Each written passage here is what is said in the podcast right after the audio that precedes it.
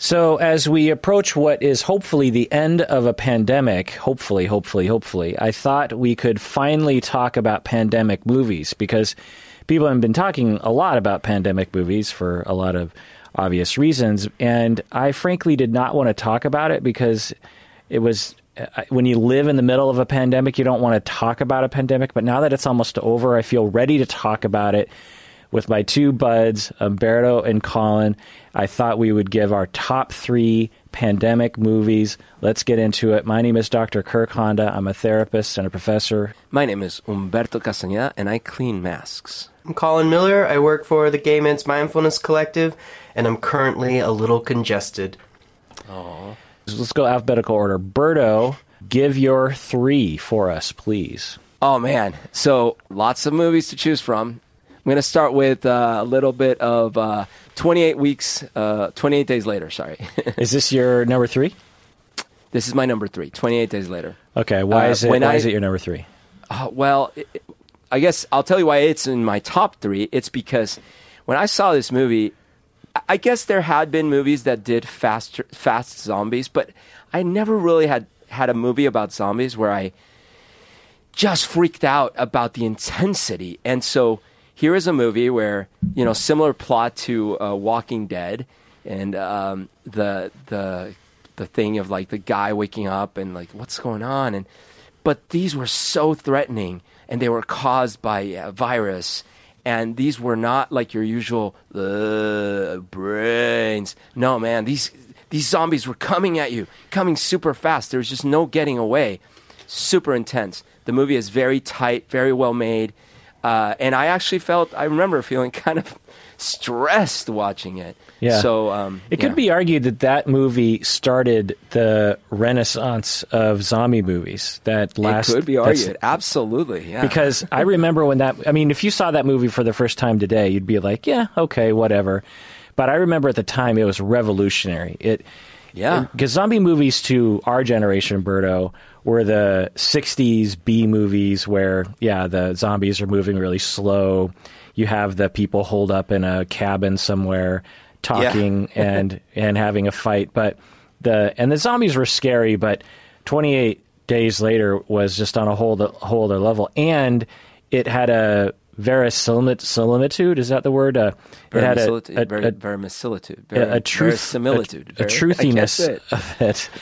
It had a realism that we hadn't seen before in these kinds of movies. And I remember that too. I recently tried to rewatch it, and I was just like, it's okay. But I think for its time, it was completely mind blowing. Yeah, very, very much agree. My number two is 12 Monkeys. Oh. 12 Monkeys, man. That is a trippy movie. It's got Brad Pitt in it, which is... Yeah. He does a good job, actually. Yeah. So I'm going to reveal that's my number two as well. Oh, weird. Both are number two. Why is it your number two? Well, okay, there was something really creepy about seeing what happens to our cities when they get, go into disrepair and humans aren't around, and actually seeing I guess the flora and the fauna would take over, and then it became kind of dangerous for humans to roam around. That part alone was really interesting. It was also, it had a lot of messages packed into it, and it was very, it was like packed with philosophy. That was the other thing. So I really appreciated that. And it was action-packed. It was really entertaining from beginning to end. Kind of a puzzler, too. You're trying to piece together the story. So there were a lot of entertaining. I love the acting in it. I love the special effects were really cool. Yeah. So I'll just chime in with why I love this movie, too. And it was hard to choose, but 12 Monkeys was pretty easy. When I saw it at the age of 24, I just loved it so much. I recently rewatched it, and I don't love it as much, but it still holds a good place in my heart. Terry Gilliam, this is the height of his powers. the first, just listen to the first number of movies he made: Monty Python, Holy Grail, Jabberwocky, Time Bandits, one of my favorite movies, Brazil, my second favorite movie, The Adventures of Baron von Baron Munchausen, The Fisher King, which was totally life-changing to me when I saw it at the age of 20. I remember seeing The Fisher King, and it just completely blew my mind. If I watched it today, I'm sure it wouldn't necessarily still blow my mind, but when I was 20, it really affected me. And then 12 Monkeys. And then from there, he kind of goes downhill from that point. So 12 Monkeys is kind of like his pinnacle. Absolutely. And you know, time travel is always tricky, but like, I love movies where it's not about, like, I never felt a need to like sit there and pick it apart as far as like, well, that wouldn't happen in time. It's just, there's so much good plot and so much good dialogue and everything that's just... But the time travel elements in that movie is actually, you know, accurate in terms of how you play with those kind of timelines. You know, right? I thought you were going to say accurate how it really works, because the way that it plays out is a loop, and yeah. You wonder, did their efforts to stop the pandemic actually cause the pandemic? Right. And that's kind of an interesting, you know, philosophical question. And what I'm saying is that I think there's so much goodness in the movie that you just take that as that's the focus, that's the question, that's the thing. But you don't feel the need to like find holes in the logic or something, you know? Yeah, yeah.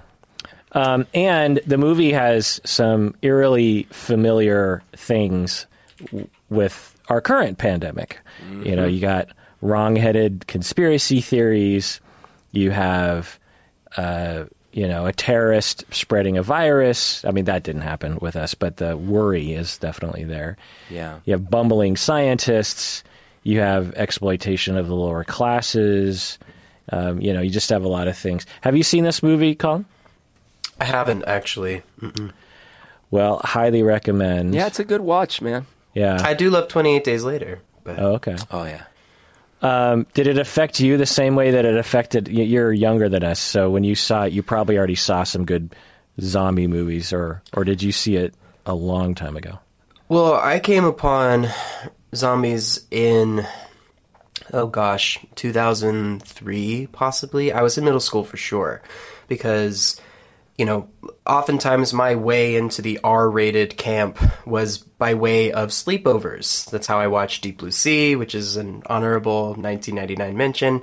You know, that's how I got it, because they weren't allowed in our house, whatever the reason for that was. But we watched Resident Evil, which is by no means as well produced as 28 Days Later. It has also a different angle. It's a lot more action-based. I know we've discussed the action in 28 Days Later, but it's more cartoonish, more related to, you know, video game moves, quote-unquote. I love Resident Evil.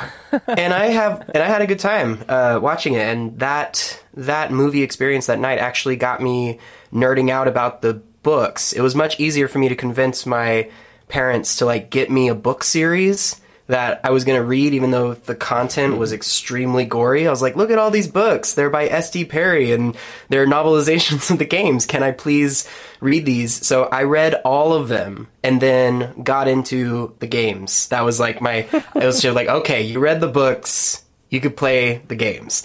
So yeah, my zombie, and then I would also say in terms of my movie making, right around that time, it all comes back to zombies, because those were the dumb movies that my friends and I were making in the neighborhood. Is like, throw some ketchup on our faces and you got a zombie movie cooking. So all right, Berto, what's your number one? Children of Men. Great one.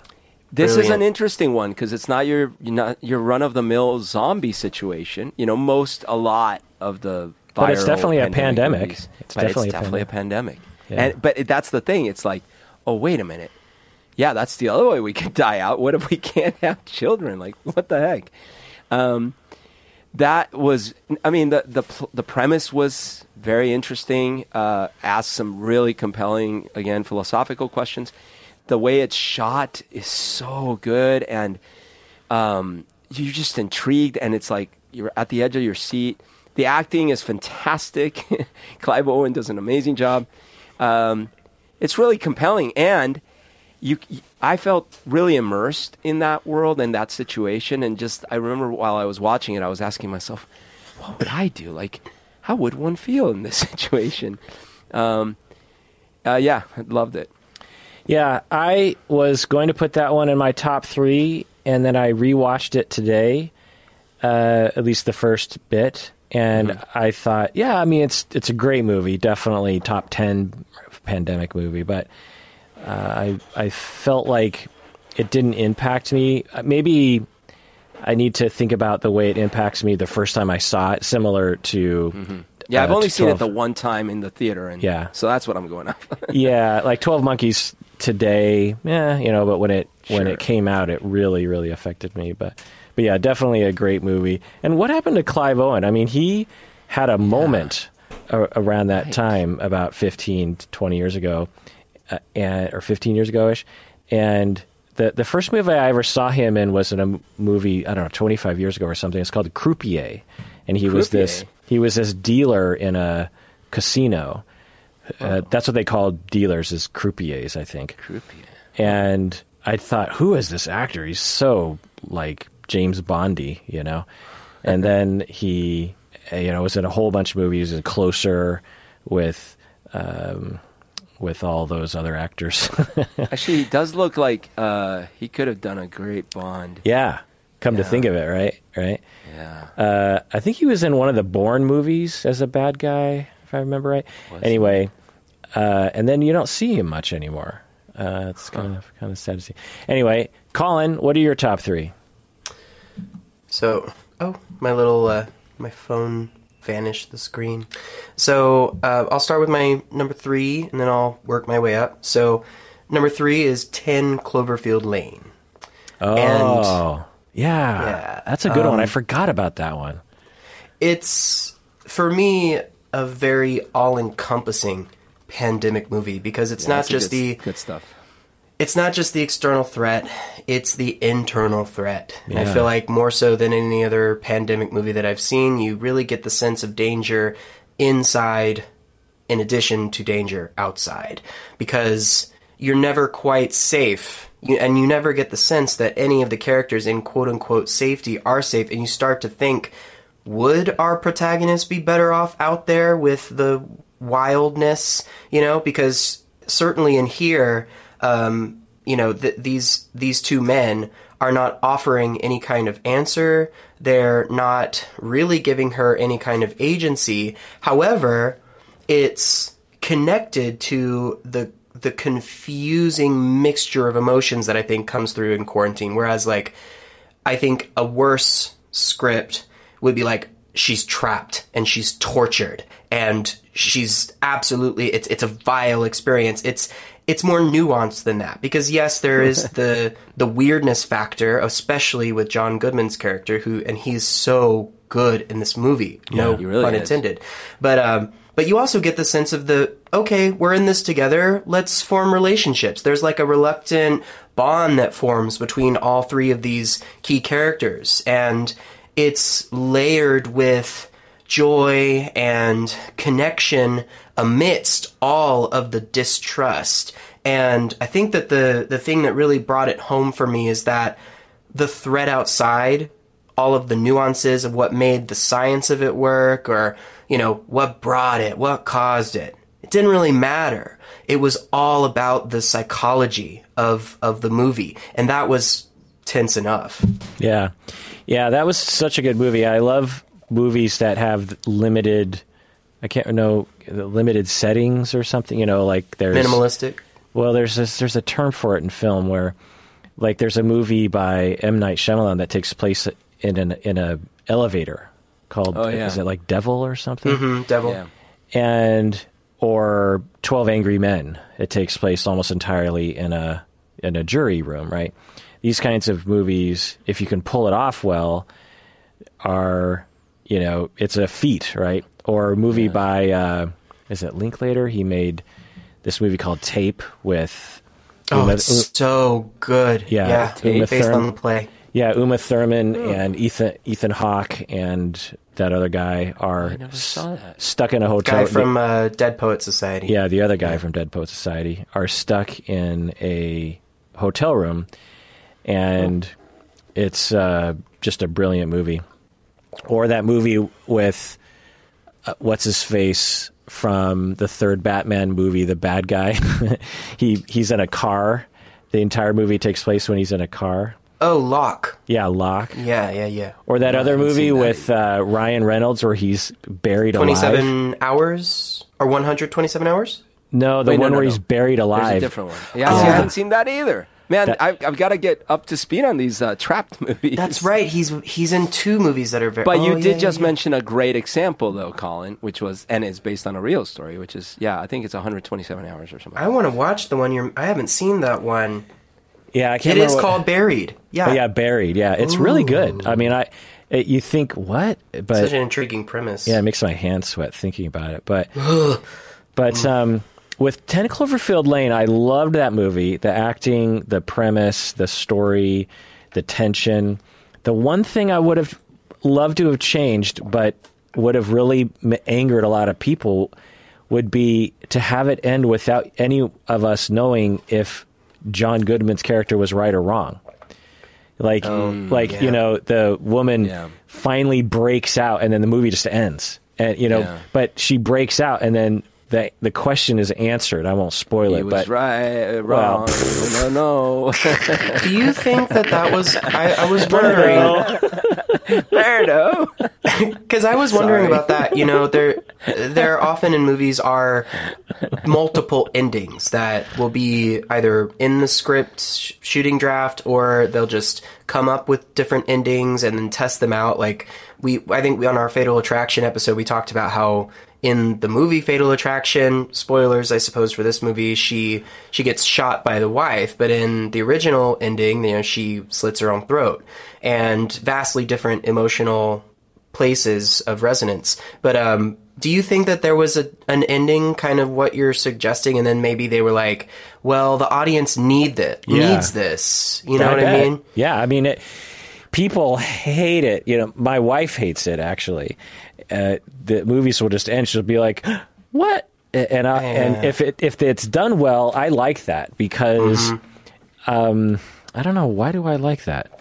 Why do I like it? I think it's because it's more, and I could be wrong, but my extrapolation would be that life is more like that. Few things in life are like endings, like, all right, clarity, like more, endings like that offer, I think, more of a truth because it reflects the sense of us always being on a journey towards answers as opposed to, all right, finito. Right, exactly. Like with Inception, with the top. Yes. Is he in a dream or is he not in a dream? Or the worst crime of this nature was Rosemary's Baby. The ending is so dumb, but the first 98% of that movie is a masterpiece, and then the final 2% is like a cheesy 70s sitcom version of a movie. And I just thought, what is happening right now? So, what's your number 2, Colin?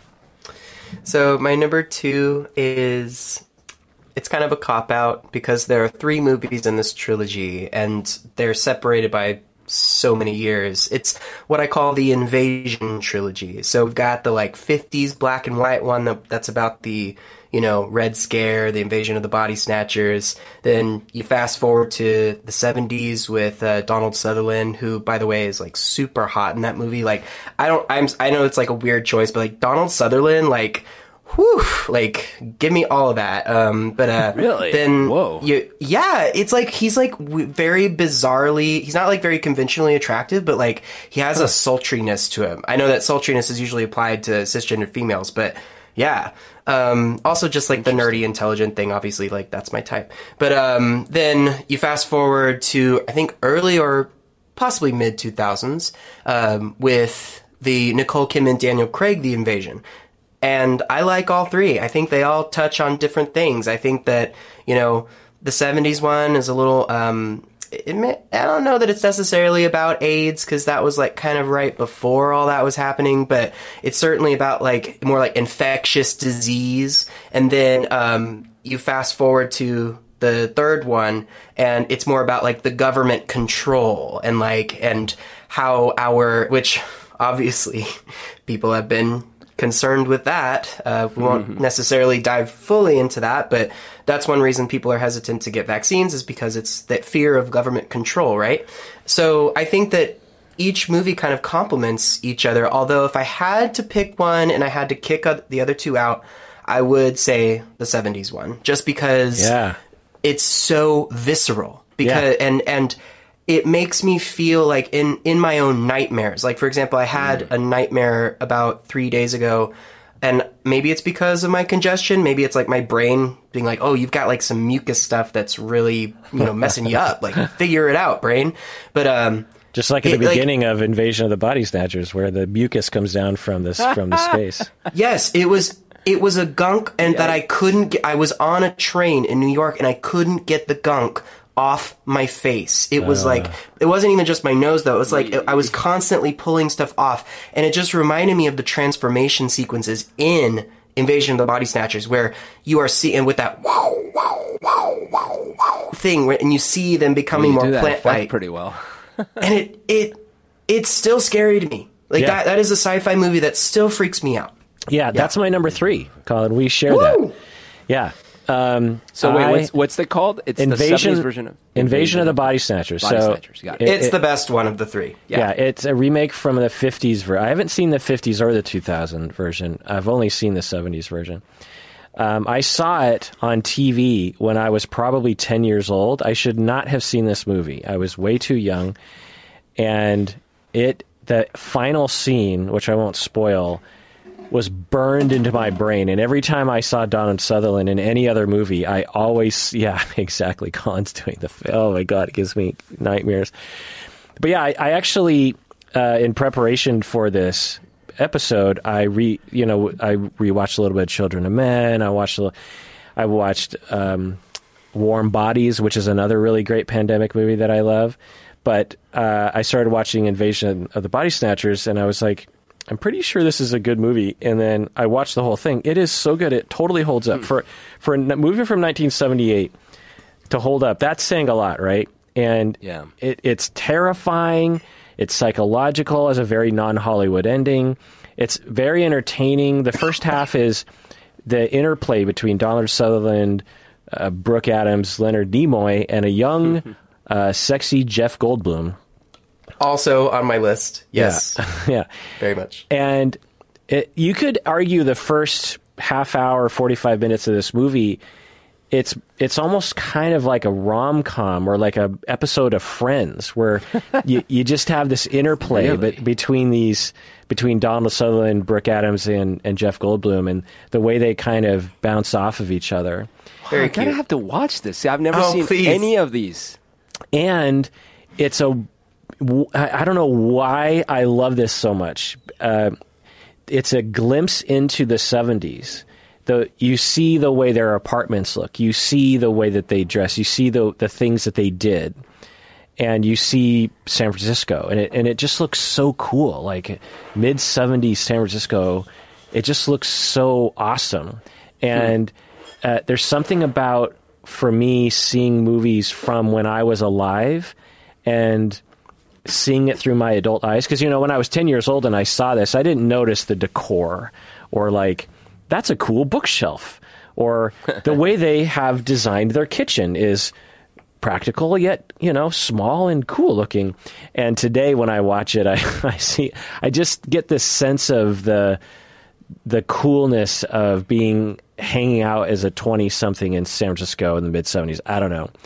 It's also great to see Leonard Nimoy playing, kind of a questionable character in that movie. But yeah, it still holds up. It's scary. It's interesting. It's multifaceted. I mean, there's some slow parts at the end for sure, in terms of like the standard of action movies of today, but it's still great. And like I said, the interplay between the characters, you don't see that kind of stuff that much anymore. They really kind of let the characters be characters. They They let the characters, they've written the characters in a way that give them life. And yeah, I just really like that movie. Okay, so let's take a break. When we get back, we'll go to Colin's number one. What do you say, y'all? Let's do it. All right, we're back from the break. So, Berto, if you were Wait, what were your three movies again? 28 Days Later, 12 Monkeys, and what? What was your number one? Oh, it's Children of Men. Okay, Children of Men. Oh, I don't know what to say. If you were a... let's see, Invasion of the Body Snatchers. If you were a newscaster reporting that a massive pandemic of your choosing has begun, and the only way we can get out of the pandemic is if they become a patron of the podcast, what would that newscaster sound like? Yes, hi, Brooke. I'm out here downtown L.A. It's a nice sunny afternoon, as usual, and we're here for the events happening later. Now, hold on, Brooke. I'm seeing some folks running down the street. They're carrying some... Whoa, wait, hold on, Brooke. If I'm not wrong, it looks as if they're bleeding from their eyes and... Wait a minute, this can't be... This must be some sort of film. Yeah, of course, we're in L.A. They're filming some movie. Wait a minute, though. I literally just saw someone's head pop out of their neck. Like, it just popped out. That can't be a special effect, Brooke. I mean, wait a minute. Now there's more people running. What's happening? Brooke, I think we have an actual crazy pandemic getting started here. There's people jumping out of their windows. Oh, my God, that guy almost hit me with his body. There's more heads popping out, Brooke. Wait, I see someone carrying a sign. It says something like, "The end is nigh. Go to psychology in Seattle and become a patron to survive." Brooke, I think that's our only hope. Ah! Thank you so much. This is Brooke back in the newsroom. We're also going to subscribe. Wait, why is Brooke Cockney? How come all of us... The whole, it's in the future. All the news stations have mixed together. It's new America, sense. You know. It makes sense. Okay, so let's do an OPP. So, Berto, you named this, and then one of the listeners decided to name it Old Patron Prize, but good old Hallie, Patron Hallie, long-term Patron Hallie, says it should be Old Patron Praise, OPP. All right, I got it. OPP, how can I explain it? The first O is for old, the second P is for patron, the last P, well, that's not so simple. Prize. Oh, wait, praise. So, just a reminder that for all the patrons, a portion of your pledge goes towards various different things, such as scholarships. We're offering a $2,000 scholarship that we will announce at our 13th 13-hour live show in August. And so if you're a grad student in the field of psychotherapy or psychology, you go there and apply or tell someone you know. Also, we're going to give out a $1,000 art grant, but and we've given out art grants in the past, and a portion of your pledge goes towards that. We also give a portion of your pledge to various different charities, such as Doctors Without Borders, Environmental Defense Fund, National Alliance on Mental Illness, Pet Finder, Plymouth Housing, which is, you know, giving houses to those in need, Prevent Child Abuse America, Asian American Legal Defense, the Trevor Project, which helps LGBTQ youth, and other charities like that. So we've been going back in time and identifying patrons that have been long-term patrons. So this is in patrons that have been around since January 2016. We have, so this is, you know, more than 5 years patrons. We have Stephanie from Vancouver, BC. We got Morgan from Austin, Texas. Do you know Morgan, Colin? I don't, hey, you're but from Texas. Howdy! You should know. We got April from North Van, which we know April. Woo! We have Neil from Morristown, New Jersey. We got NB from Pasco, Washington. We got Graham from London, Great Britain. We got Katie from Bothell, Washington. Good old Bothell right down the road. We got Sid. We got Anne from London, and we got Gabriel from Pleasanton, California. So thank you so much for being patrons for over 5 years, Stephanie Morgan, April Neal, NB, Graham, Katie, Sid, Anne, and Gabriel. OPP. It's easy as 1, 2, 3. Speaking of one, give me your one. Call Lynn.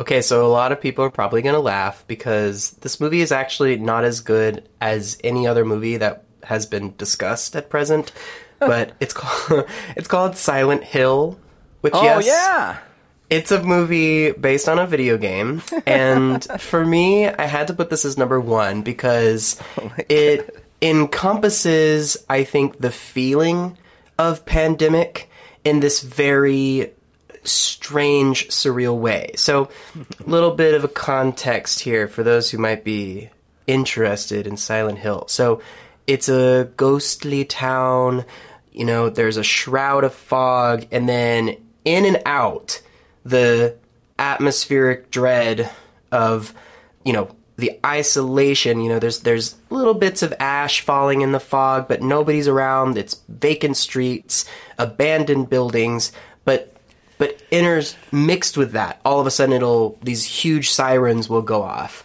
And everything will turn super, super dark. And then the walls get rusty and grimy and gross. And these horrific monsters will come out of the woodwork. I mean, everything from, you know, deformed nurses to giant monstrosities with a pyramid for a head that have huge cleavers. You know, any number of nightmares. And the reason I really like this film for pandemic's sake is because I think that in isolation, it can sometimes feel like that. You know, you feel that emptiness for a while, and then all of a sudden something will happen that will bring you to panic, or you'll receive external information that will somehow seem a little more dangerous because you're not so used to being in the mix of things. And that's been kind of my feeling lately as I've been slowly trying to reintroduce myself into the world, slowly and respectfully, of course, but I've been vaccinated, and I'm realizing that, you know, things that are unexpected are hitting me harder now because it's been so long since I've been in surroundings that I am not in control of.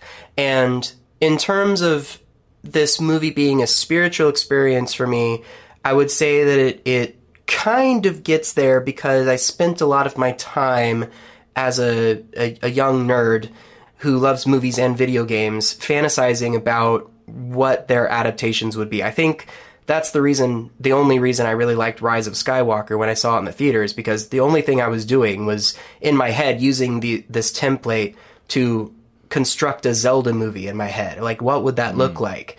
And so it's a very like slow paced movie where there's a lot of just, you know, Radha Mitchell, underrated Australian actress, walking around the town looking for clues. She meets a few characters, she encounters a few monsters, and all is revealed at the end. And I like that because anybody who loves survival horror video games understands that that's kind of the pace of it. It's not thrust into the room and there's billions of zombies and you shoot them all. Like, that's can be stressful, but that's more action. But I like that slow, encompassing dread. So yeah, Silent Hill.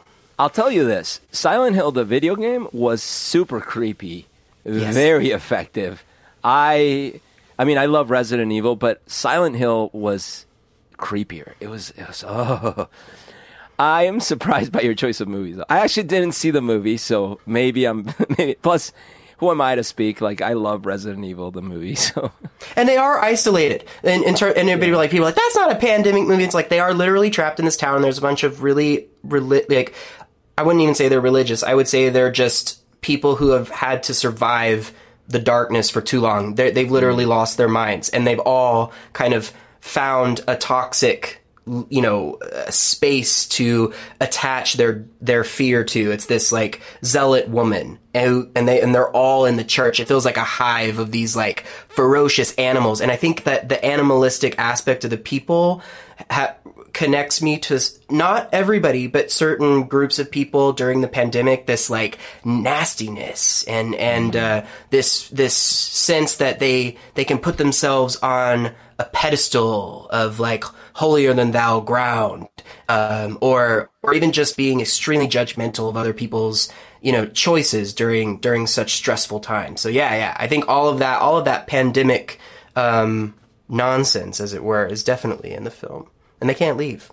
So okay, yeah, interesting. So for my list, I've already gone over Invasion of the Body Snatchers. That's my number 3, 1978. Which I'm surprised. I mean, like, genuinely surprised. I would not have expected it, but I also haven't seen it, so yeah. I'm now going to have to watch it. And it's really a classic pandemic movie. You start with these isolated infections, and it spreads really easily with this flower, and then people start spreading it on purpose, and you know it's a pretty interesting movie, and there's not a lot of movies like it, honestly. Yeah. And then my number 2 is 12 Monkeys, which Terry Gilliam, just so good. And my number 1 is not a surprise. It's a pretty common one these days, Contagion. 2011, Steven Soderbergh. I know that that's obvious, but to me, this I rewatched this one today as well. It is, the first 45 minutes is so gripping and so terrifying. When I saw it in 2011, I remember being terrified, but watching it now, it's actually even more terrifying. Because like when you watch a thing where you're like, well, that's terrifying, but of course that's not how we would actually react. We'd be a lot more reasonable about things, and people would be more cooperative, and then you're like, oh, wait a minute. Yeah. And you just see how quickly something like this can happen. Yeah. And the contagion in the movie Contagion is a lot more deadly, and so you have and the people die very quickly. So you have this much more scary thing, but it's sure, when I was watching this movie, I felt like I was watching a documentary in a certain way, you know, and a heightened example of what people are going through. I mean, you know, the virus starts in China, and people in, you know, someone flies out from China to the United States. There's a little bit of a ground zero, you know, and it starts to spread, and then people start to die. And now we're well, what's going on? And then the CDC and the, you know, WHO gets involved. And by the time they get their people on the ground, it's like the cat's out of the bag. It's now in various different cities all over the world. We're trying to communicate to everyone. We got governments pushing back on us. And there was so many eerie accuracies that this movie got right. And you just have to wonder if... Because the people who made this movie were basing it on the scientists. So the scientists must have known about this for a long time, right? And... hopefully after we actually went through a mini version of Contagion, and make no doubt about it, the pandemic we're in right now is a mini version. There are much worse versions of viruses that could and have been spread throughout our population. That's more contagious. That's the scary thing is that like the one we're in, you know, people would say, well, you know, it doesn't kill that many people. But look at just how bad it gets when it kills as many people as it does. Yeah, 3 million plus or so. Yeah, it's right. So this had strangely, I think this movie had a huge uptick in the amount of people watching it over the past year. Because that was me. I remember hearing about, oh, I got to watch Contagion because, you know, we're going through a pandemic. I'm like, I'm living through it right now. I don't want to watch that. You know, like the movies that are coming out more recently about, you know, they'll make a movie about a lockdown. I think there's even a movie called like Lockdown or something. And people are talking, the whole movie takes place over Zoom. Uh-huh. And that is the last thing I want to do. I want to escape the problem. I don't want to, you know, have a mirror reflection of the fact that I am wearing sweats for sleep and for work, you know? They should make a movie about people that refuse to watch movies about the pandemic situation. Yeah. But yeah, so I just made a list of all the things that are eerily familiar. You got idiots in the government. You got making huge makeshift hospitals. You have quarantining. And it was a lightning bolt when this line was said. The CDC guy says social distancing. So when I saw this movie in 2011 in the movie theater, the social distancing phrase I probably didn't even notice it.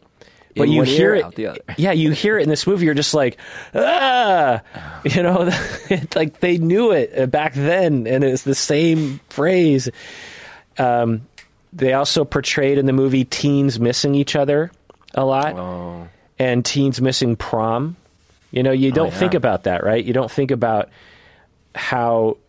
I mean, you don't think about it unless you have a teenager going through it. Just whole important coming of age ceremonies, just completely erased. Graduation ceremonies. If you were a track star, you couldn't play track that year, and you just graduated high school unceremoniously. You know? Does that mean that there's a lot more virgins running around? Well, yeah, actually. I mean, in terms of less sex, yeah. Yeah. There's less shootings. There's less anything that involves human interaction. Difficulty tracing the virus, conspiracy theories, protests against the CDC, working online, run on grocery stores. Like there's a scene where people are stocking up and they zoom in on a grocery customer's hand and he's grabbing a bunch of Amy's soup. I literally stock up on Amy's soup when the pandemic happened. That was all I bought.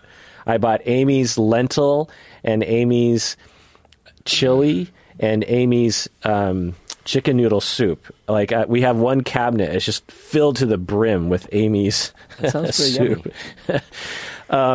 Snake oil theories, like... what was it that Trump was talking about? Oh yeah, take cleaner, ingest some. Bleach. No, there was but there was also the hydroxychloroquine. Yeah, He even had like a catchphrase, like hydroxy or something. He had some sort of nickname for it, and pushing that kind of thing and a run on it. Misinformation, mutations, the transformation, the transmission between animals and humans. They got it all right. But there were some inaccuracies that are worth pointing out.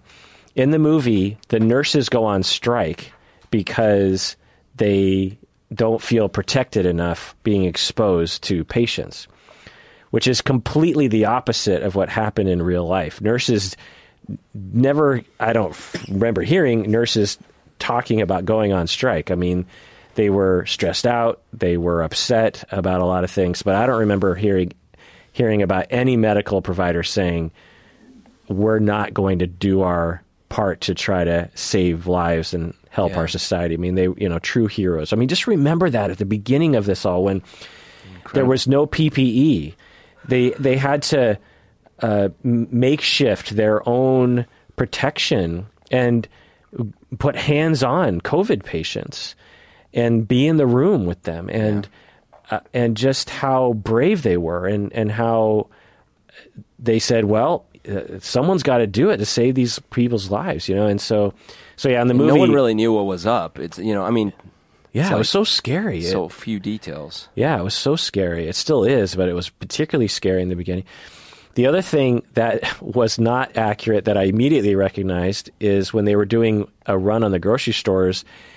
There was no run on toilet paper. Who would have predicted? No one counted on the TP. Yeah, or hand sanitizer.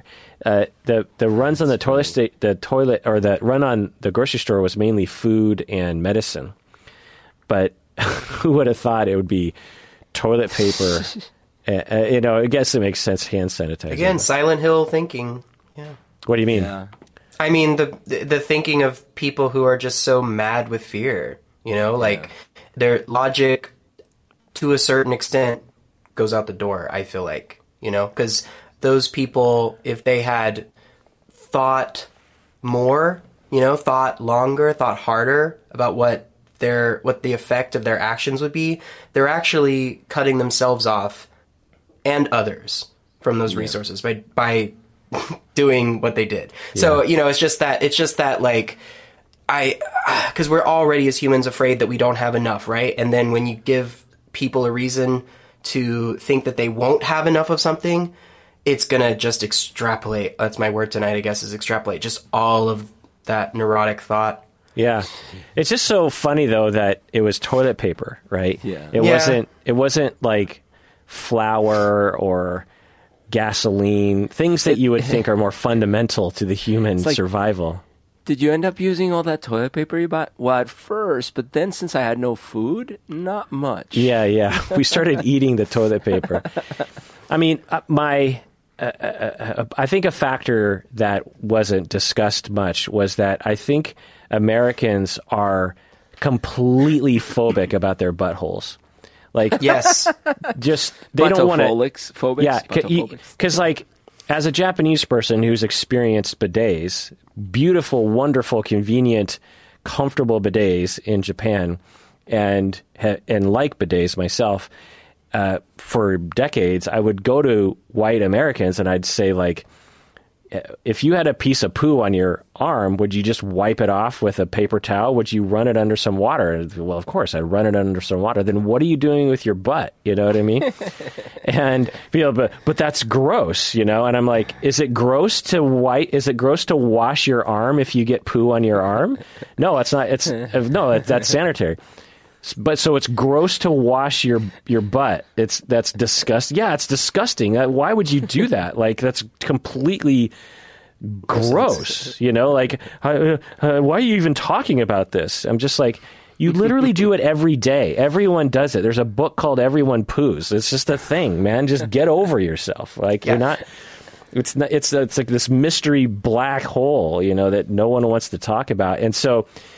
To the thought of going, the thought of starvation was actually more palatable and more acceptable than the thought of actually having to touch your own butt with like your hands. Because if you run out of toilet paper, you're going to be using your hands, and that thought is completely abhorrent to Americans. So, growing up in Colombia, in the house that my grandpa built, they had a bidet. But the bidet was separate from the toilet. So you would sit on the toilet seat and across from you was a bidet. But here's the funny thing. I never knew what it was for. No one ever told me. Maybe they didn't. I forgot. So when I was little, I would wash my feet in it.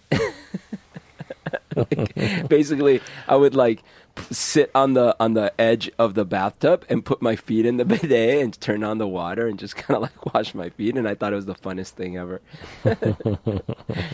Free the nipple, sure, but, you know, also free the butthole. Yes. Got to put that out there. Free the nipple, wash the butthole. Or the feet. Also the feet. Yes, Berto, sorry. The feet, too. The other inaccuracy, or at least difference with the movie and reality, was that there was rioting in the movie and there was rioting in reality, but not because of the pandemic, but because of the George Floyd protests. Right. Mm-hmm. So I think when I saw this movie and I saw that contrast, it gave me a positive feeling about humans. We, you know, in our societies around the world have experienced an unprecedented event in the past year. Yeah. It has been horrifying in a variety of ways. And yet people, as far as I know, for the most part, have not rioted, have not looted because of the pandemic. You know, society and civility was mostly sustained, even though we were all terrified, even though we could have broken down as a society. We could have said, screw it, let's all just break into all the closed, you know, businesses and steal all their crap, because there was a time when I remember the police were even worried about responding to any kind of crimes because they didn't want to get infected in the beginning of the pandemic. And as far as I know, that didn't happen, or at least not to the scale of this movie. And I think that's a positive. I think there's, at some point I just there's going to be two things that are going to come out of this, you know, two documentary series that will come out of the past year. One is on the Trump presidency, which I can't wait for. I just want to see that whole thing broken down. And the other thing is the pandemic, is the how it all started. You know, what are the exact numbers? You know, there's going to be a 10-20-part series documentary. You know it's going to happen. And I think part of what we can say about ourselves is so many things went well. We focus on the bad, and there are bad things, but so many things went well. The fact that the vaccine development happened so quickly and people worked so hard and governments actually did coordinate, and you could say to steal the vaccine, but at least they spent the money. You know, there's a lot of things that we did right. There's a lot of things we can apply. There's a lot of things, obviously, that we can change and learn from and be upset about and ashamed about. But I also think we need to focus on the positive. And when I watched Contagion, the movie, I thought, you know what? We're doing better in reality than we are in this movie. We did overall, I think there are some things we did better. Anyway, the other thing in this movie that's inaccurate is that Jude Law plays this blogger who is selling like a hydroxychloroquine thing. He claims that he got the disease and then he used this homeopathic thing and it cures him. And he made millions of dollars selling this snake oil. And the government actually prosecutes him. And we never find out, but the implication is he ends up going to jail. But that's something we're not going to see and haven't seen as well. There have been so many people spreading misinformation and, you know, not only just snake oil and crackpot theories about what could actually help people, spreading them and profiting off of it, but just general misinformation about all sorts of things. And the movie acted like, you know, they'll get their comeuppance. And in reality, we're not going to see that, I don't think. Well, I think that it's even a darker situation with it, because you said it was a 2011 movie, right? Yeah. So that just goes to show how the value of real information, quote unquote real, you know, whatever that means, how much it's dropped, you know, and how we don't even know we're 10 years from that film's release, and we're more unaware of where we should be getting our information, who we should trust with that information. So yeah, absolutely. Like, maybe it was realistic to think about for the time, but now, yeah, you're absolutely right. Yeah. Yeah. I mean, we live in a time when a lot of people are just completely convinced that the CDC, the World Health Organization, scientists, they're not only questionable, but, and not only wrong, but they're actively out to get them. Yes. That's what like, the conspiracy theory has become normalized, and it is not helping our situation. And I was talking to somebody the other day about it, and they very much told me, I don't understand. You know, I was really trying to be present, and as I was hearing their perspective, they were like, you have chosen your narrative. They were very much turning it back to me. And because this is a person who feels very much would be an example of someone who feels like what you're suggesting, that they are actively being targeted. And so, yeah, it was definitely an experience to hear that kind of perspective, because it's not willy-nilly, you know, there's a real belief there. And when somebody has chosen, you know, with that amount of strength, that is the way that it is, it's just so hard to do anything but listen at that point, you know? Yeah. Yeah. I mean, yeah. Oh, you're not going to convince people, in my experience. All right. So to close, just doing some honorable mentions.